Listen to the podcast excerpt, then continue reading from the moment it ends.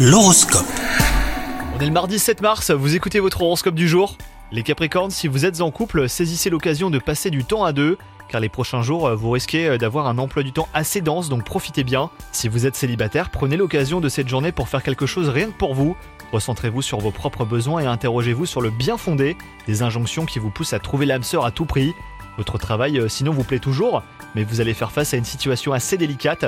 Vous saurez heureusement en tirer parti avec habileté, une fois que vous aurez réussi à reprendre vos esprits. Et enfin, côté santé, les Capricornes, vous pourriez expérimenter quelques tracas comme des soucis de circulation sanguine. La vigne rouge, l'arnica euh, peuvent vous aider. Quels que soient vos maux, ne vous inquiétez pas et prenez rendez-vous chez votre médecin. Bonne journée à vous